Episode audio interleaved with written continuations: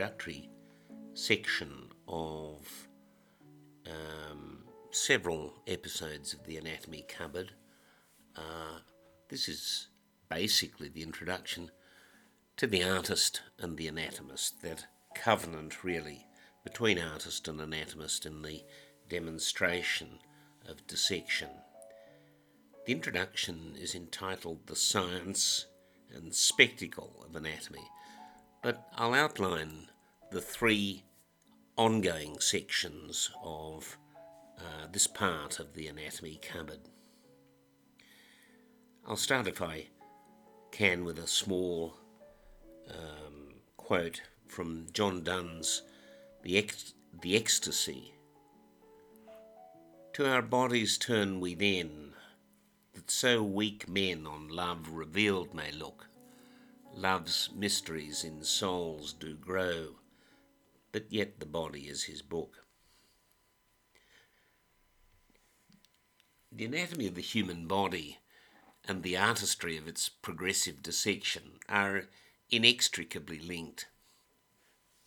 The dissected body, as distinct from the nude, has historically been a model for artists, some of whom came to view the formal examination of corpses as an essential prerequisite for the advancement of their art.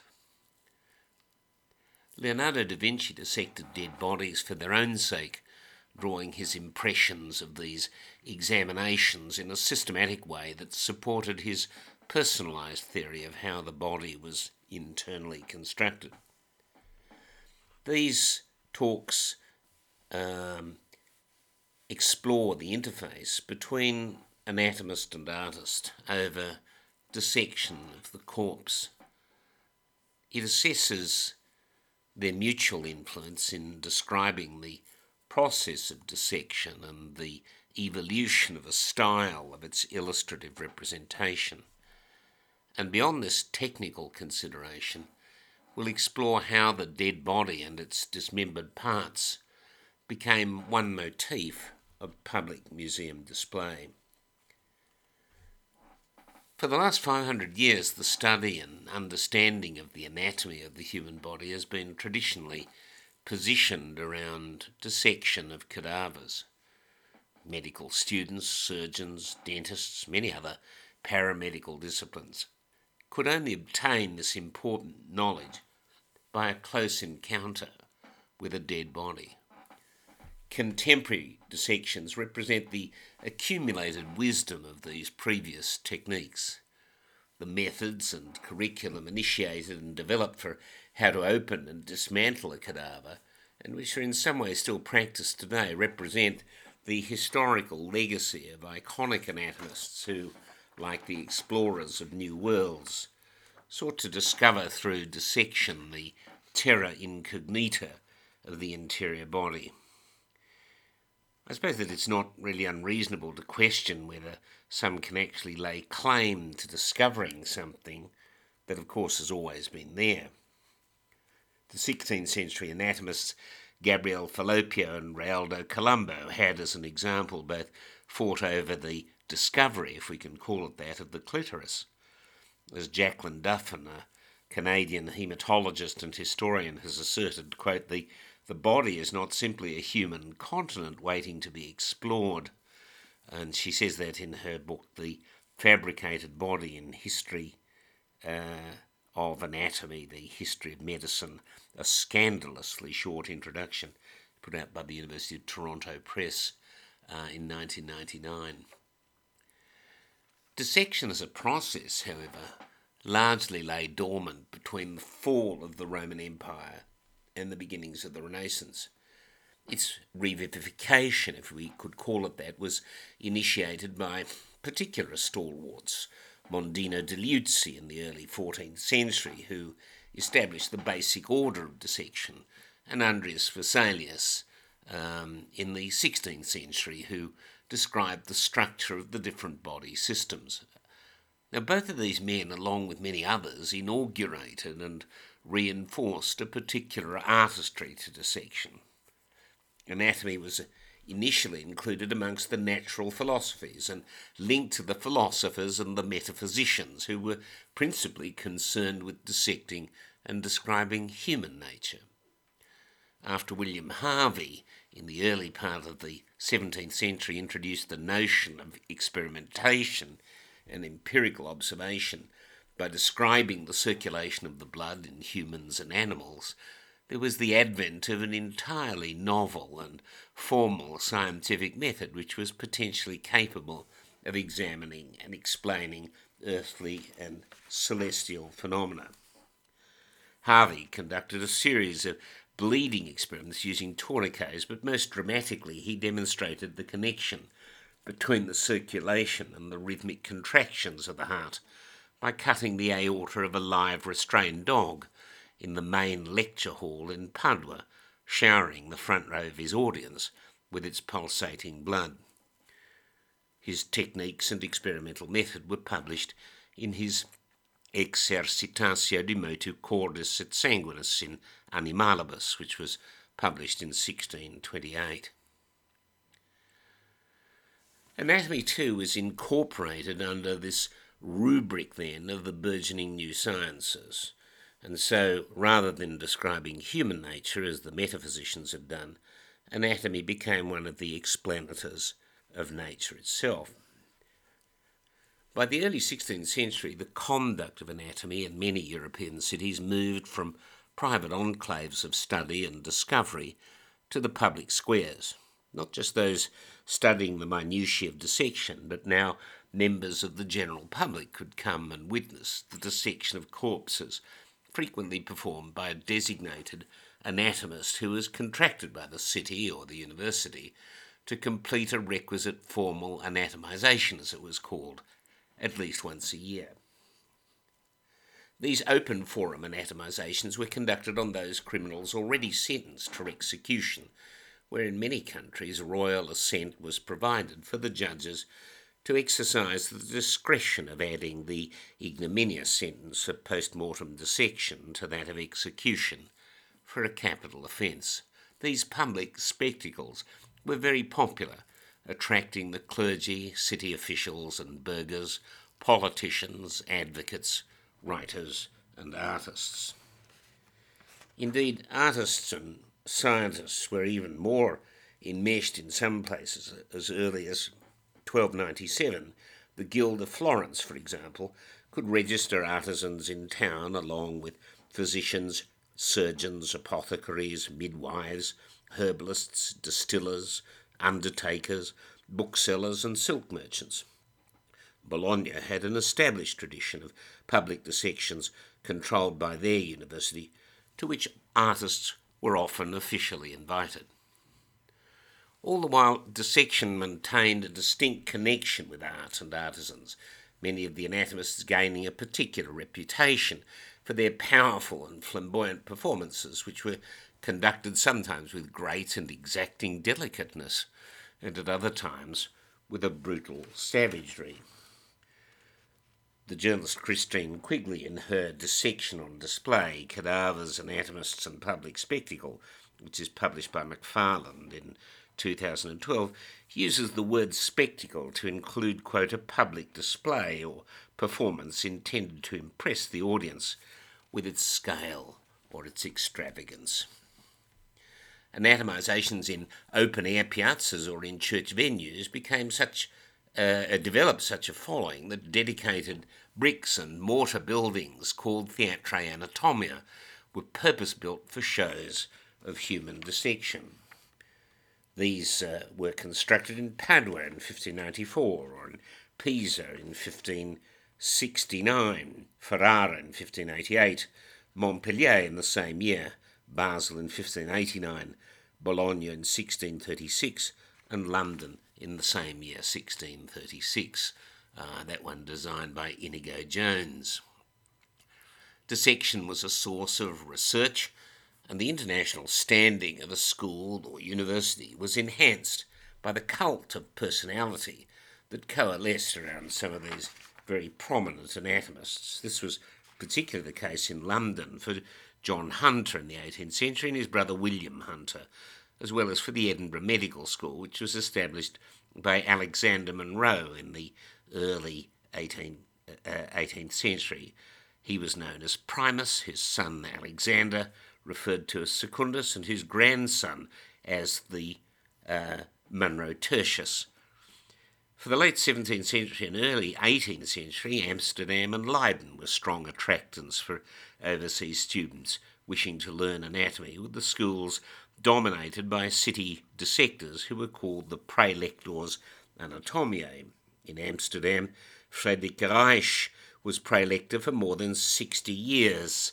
He lived from 1638 to 1731, and Govert Bidloo around the same time, 1649 to 1713, not living as long, the rector of Leiden University was also its head of anatomy, and both headed the faculties that were the leading European centres for the study of anatomy through the 18th century.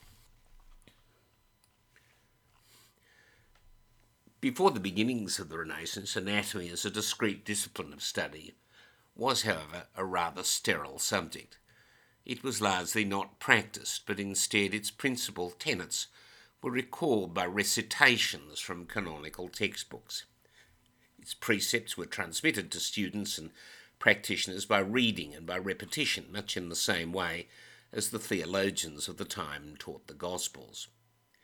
The equivalent hallowed texts of anatomy were those of the Greek physician Claudius Galen, who lived from 129 to 216 AD, along with the works of Aristotle and Plato that had referred to the examination and the ordering of the body interior.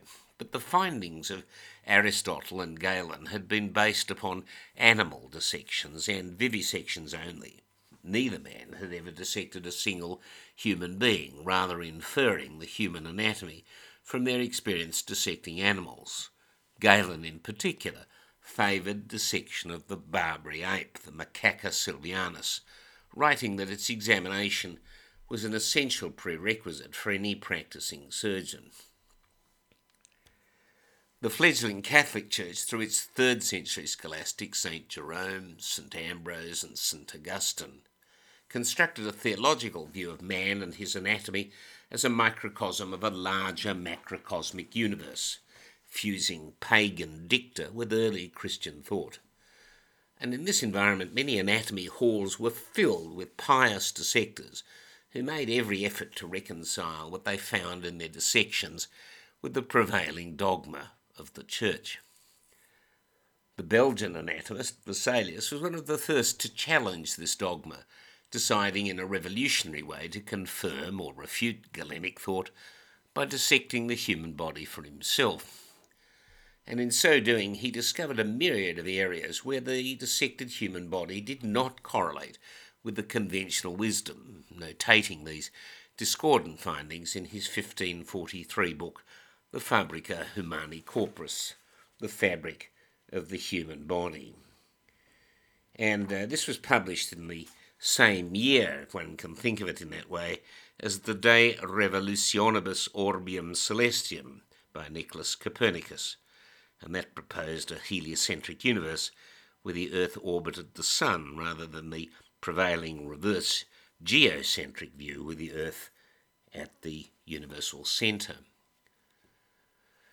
The Fabrica Humani Corporis became the most important anatomical textbook for the next 250 years, instantly converting the teaching of anatomy from a handed down tradition of didactic lectures that sanctified the ancient written word, then into a visual discipline.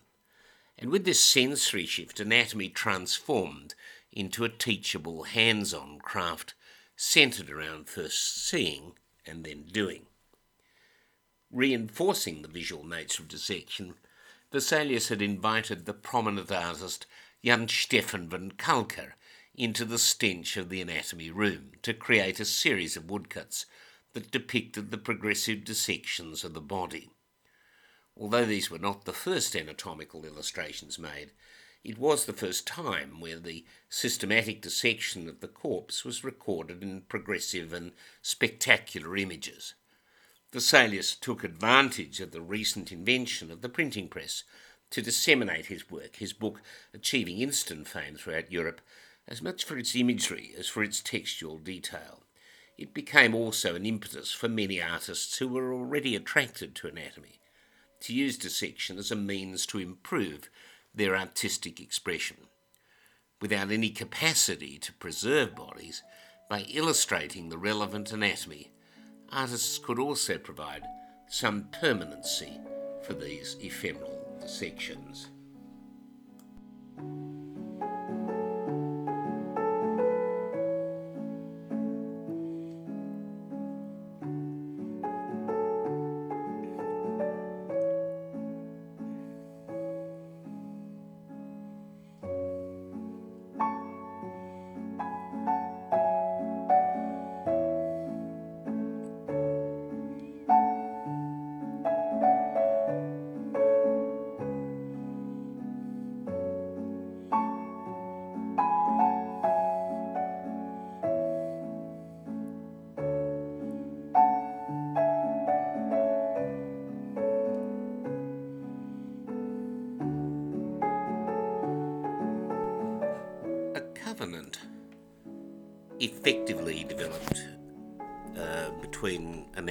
And artist over the common ground of the cadaver. The result was for the anatomists to produce their territorial mapping of the body as definitive atlases that were illustrated by professional painters who were individually sought for their skill in perfectly rendering the findings at dissection. The popularity and success of these books was substantially enhanced by the novelty and precision these artists could reproduce in their accompanying pictures. Today, many of these images, despite their inherent beauty, seem antiquated. Apart from conveying anatomical information, these illustrations were also vehicles that transmitted allegorical or overtly religious messaging. Some used gallows humour to signal the deep class divide that existed between the dissected and the dissector. Portrayals of the corpse and its decay and dissection were overlain with moralistic homilies written into the picture. The dead body and its dissection were exploited as memento mori, the vanitous theme of subliminal imagery reminding viewers of the brevity of life, the sanctity of the body, and of the constant need for penitence. Artists employed the vanitas symbolism from other genres of painting to convey these concealed messages. The ephemeral nature of existence was epitomised by the mayfly, which lived for a single day, or sometimes would, one would see in a, a picture an extinguished candle rotten or putrefying fruit, food infested with insects, or the presence of timepieces. Death was typically denoted by a skull, and most of the public viewing such images were well versed in these motifs in a way they are not today.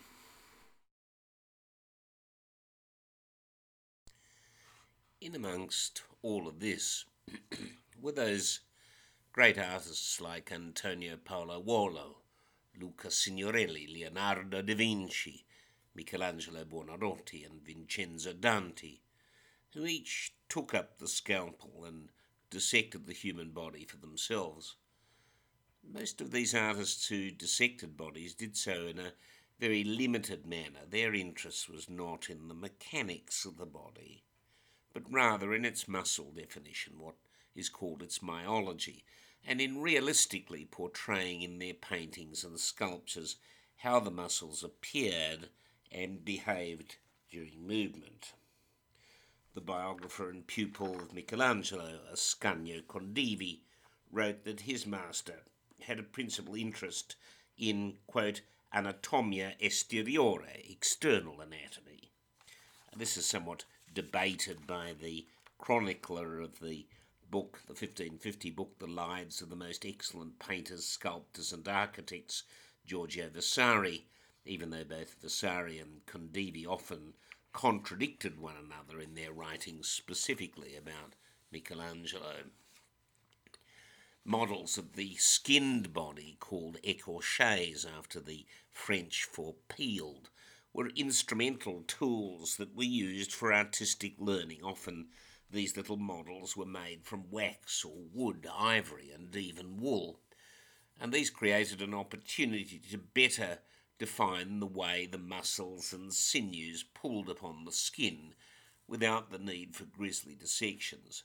These little replicas were the favourite sculpting tools of Michelangelo, who twisted them into foreshortened positions and who used them for his Sistine Chapel frescoes, the so called contrapposto position. Leonardo, on the other hand, in dissecting over 30 bodies throughout his life and notating his incremental findings in his private anatomical folio, he became obsessed with how form influenced function. Leonardo stood alone, sometimes in secret, systematically examining and drawing the internal organs of humans and animals. He dissected the body out of curiosity, and in the case of the eye and the optic nerves leading back from the retina to the brain, in an effort to appreciate visual mechanics. In so doing, he frequently argued in public what he called his paragone, his comparisons that were made between the different genres of the mechanical arts as they were known then, and for this he used a Socratic style of debate in which he would claim the supremacy of the visual experience afforded by any painting over the senses needed, for example, to perceive sculpture or architecture or to appreciate music or even poetry. Leonardo's dimostrazioni, his demonstrations, which fill his notebooks, are his attempts at practical examples, experiments, and thoughts which were designed to explain natural phenomena and how painting could best emulate nature. They were there to explain the lingering visual experience in the appreciation of great art, and such enjoyment could only, he felt, be offered by painting and not by either a tactile stimulation from a sculpture, or the transient memory provoked by a piece of music. He privately recorded his impressions using physical methods in his examinations to explain observable organic phenomena, and that work really predating by some 200 years the birth of the science of physiology. The specialised and highly competitive atmosphere surrounding many anatomists kindled a particular enthusiasm for collecting all manner of specimens, ranging from the prosaic to the rare. Anatomical museums exhibiting surgical curiosities, congenital malformations, and the organic effects of the ravages of common and lethal diseases like syphilis, sprung up in the 18th century in London and around Europe. And many dissectors had extensive collections of skulls and skeletons which had been disinterred from sacred indigenous grave sites and bartered from botanists and medical men who'd travelled to the New World with the great navigators. Examples of these include the Pitt Rivers Museum in Oxford, started in 1884 with a private skull collection, about 22,000 archaeological artefacts, which has now been expanded to 130,000, and which was originally amassed by General Augustus Pitt Rivers, um, who lived between 1827 and 1900. A similar collection of 139 ordered skulls, the Hyrtl skulls, named after its collector, can be found in the Mutter Museum in Philadelphia. And the obsession with obtaining the skulls of Australian Aboriginals and New Zealand Maoris is expertly outlined in Helen Macdonald's Human Remains Dissection and Its Histories, published by Yale University Press in 2006. And a more light-hearted view can be found in Frances Larson's Severed, A History of Heads Lost and Heads Found, published by Liveright Publishing uh, in New York in 2014. Before Charles Darwin articulated his theory of evolution and the origin of the species, skull collecting naturalists like Johann Friedrich Blumenbach used craniometric and facial measurements not only to define what was considered human as opposed to simian, but also to create a hierarchy of race where such recordings signified an ethnic intelligence and social development. Craniometric measurements were the forerunners of social anthropology, but they were also used by the Philadelphia naturalist Samuel Morton in his 1839 Crania Americana and his 1844 Crania Egyptica to impose a kind of divine design on human development. These assessments also spawned the bunk of phrenology, the assessment of temperament and personality, by feeling the bumps on the head, which was popularised by Franz Joseph Gall, who lived between 1755 and 1828, and by his disciple, uh, Johann Caspar Spurzheim, who lived from 1776 to 1832. And they both promoted a so called doctrine of the skull, a Schadellehre, as it was called in German. Craniometry, as determined by anatomists, was also used by the Italian criminologist Cesare Lombroso, who lived from 1835 to 1909, to identify the physiognomonic features of a typical criminal, or as well a genius. Uh, interesting books, uh, the so called L'Uomo Delinquente by Cesare uh, Lombroso, published in 1876, uh, and also his L'Uomo del Genio, the Man of Genius, in 1891. 18th century embalming experts like Friedrich Ruysch and Honoré Fragonard were not averse to using the preserved dissections of adult humans, babies, and animals as the centerpieces of complex moralistic and biblical dioramas. In the case of Ruysch, those who attended such displays were provided with little printed moralizing messages that constantly reinforced those vanitous themes which I spoke about that could also be found in Amsterdam's private art collections. On the outskirts of Paris at the Alfort Veterinary School, Fragonard displayed complete preserved human bodies, choreographed and mounted onto embalmed horses and surrounded by mummified infants and fetuses. It was considered so shocking that the Parlement de Paris invoked a 1712 statute that ensured that his pieces could only be viewed during the daylight hours, and then only the exhibits from which, quote, the natural parts had been removed. That statute was enacted specifically for lurid dissections which had previously been made by the anatomist and wax modeller Guillaume Desnoues. These museums vied with a profusion of anatomical waxworks and various freak shows exhibiting dwarves and giants, contortionists, bearded ladies, pinheads, and albinos, in an era that was later described by the English literature professor Henry Morley as a time when the taste for monsters became a disease. In London, in setting up the British Museum and the Natural History Museum, their respective directors, Sir Hans Sloane and Sir Richard Owen, made the conscious decision to reject this style of anatomical presentation with its emphasis on hideous, disfiguring anomalies.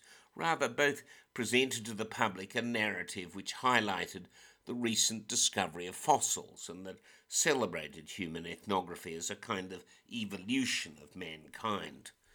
As an abreaction to the museums of anatomy, these became the more sanitised versions of what a public museum space should actually look like. And that's how museums, natural history museums, develop today.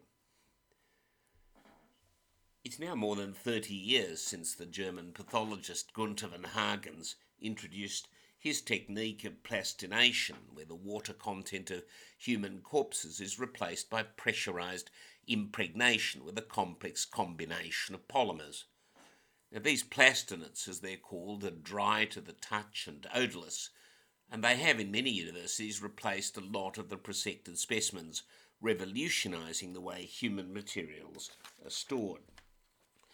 Van Hagens has actually patented his um, uh, technique, but also freely released um, the complex method of plastination, which involves substituting normal tissue fluids for acetone to leach out soluble fats, after which the acetone is extracted and replaced with a combination of silicone rubber, epoxy resins, and polyester resins by forcible vacuum impregnation.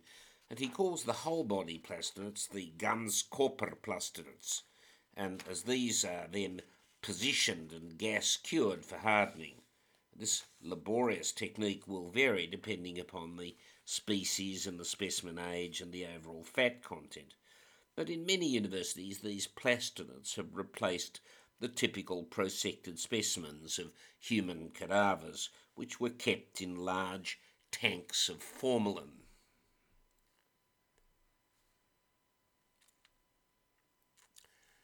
von Hagens used the technique not only as a groundbreaking method of body preservation, but rather really to cross the art anatomy divide, choreographing his pieces for public display into vivacious postures they might have had in life. Some plastinates were playing chess, others tossing a javelin, and still more engaged in necromantic intercourse. His show Body Worlds, Die Körperwelten, which was first exhibited in Osaka in 1995, has toured more than 50 countries and been seen by an estimated 35 million people, making it arguably the most successful show ever staged. Once more, the dead human body has resurfaced for public show. But it's more than some notation of human anatomy as an educational tool. The dissected body has been exhibited in part for the artistry of its dissection. The organs and the soft tissues have been paraded.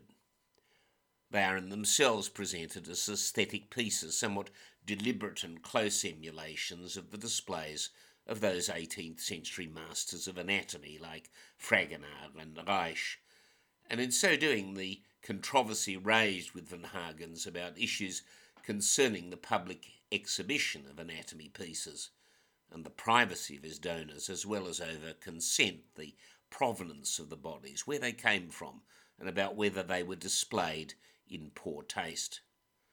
The exposure of dead bodies, particularly in Germany, also, I think, raised some recent historical spectres. But the 1990s also saw the re-stimulation of body art. The London show Sensation introduced the British public to the young British artist movement, the YBA movement, and to artists like Damien Hirst and Marc Quinn, both of whom achieved a dizzying fame for their abilities to exploit dead tissues and body materials as integral parts um, of their art.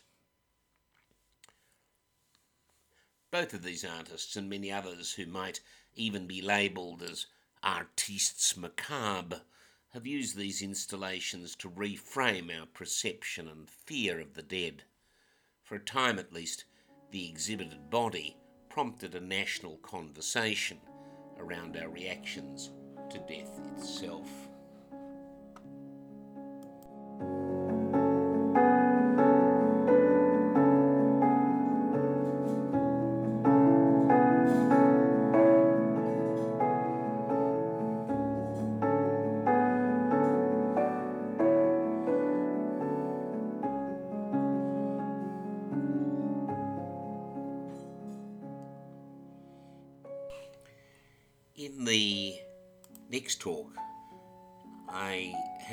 It Opening Bodies, but we're going to consider the origins of anatomy and its transformation into a discipline, along with the evolution of the craft and artistry of dissection.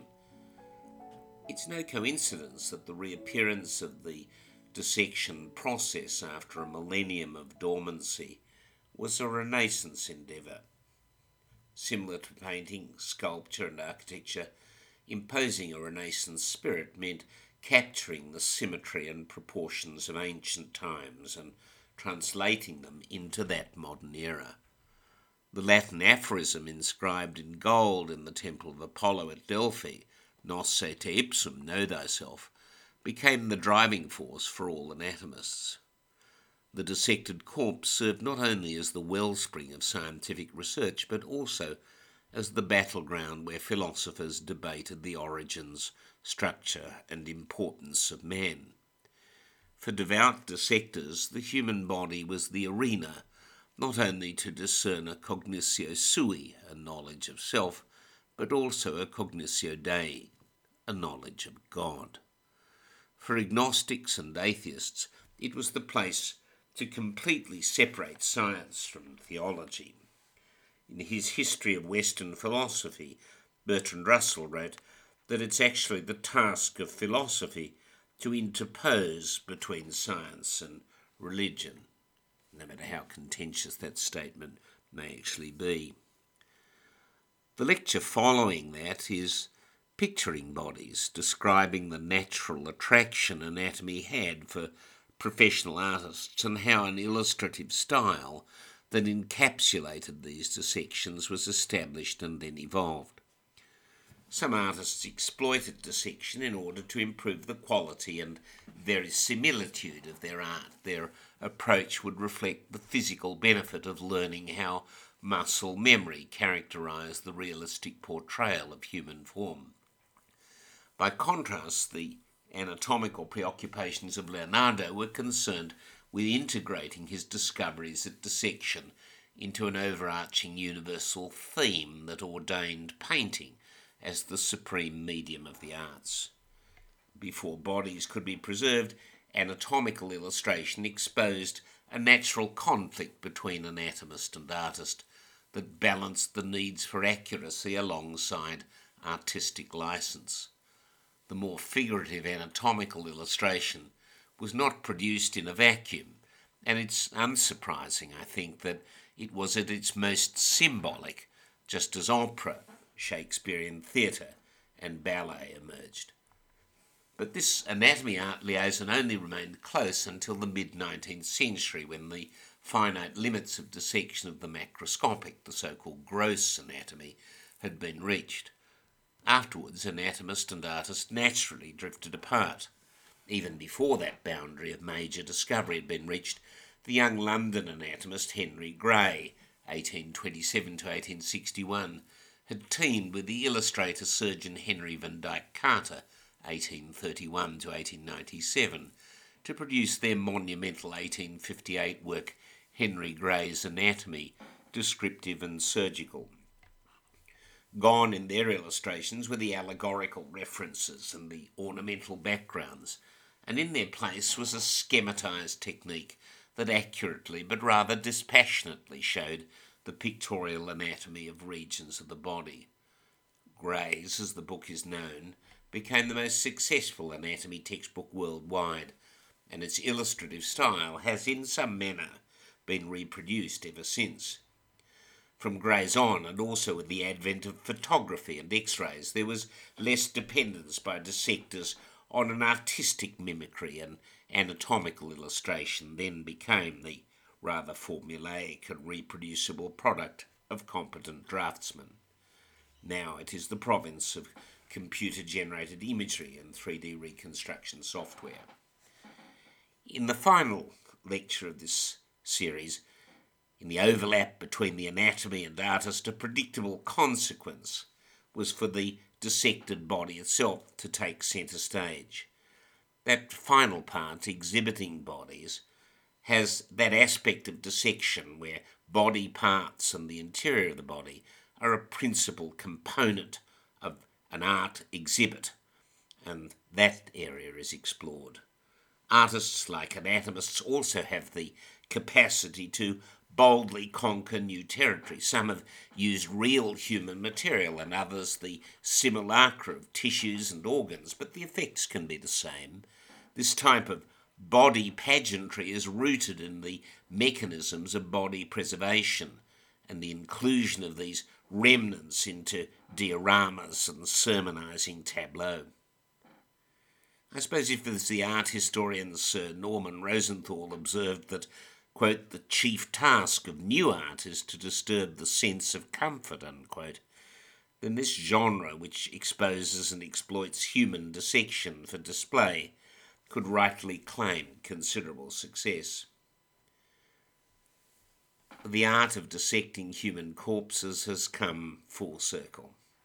It moved from private preserves and became a public spectacle. Afterwards, at least for a while, it then disappeared from view. But once more, it has insinuated itself into the galleries and the public imagination.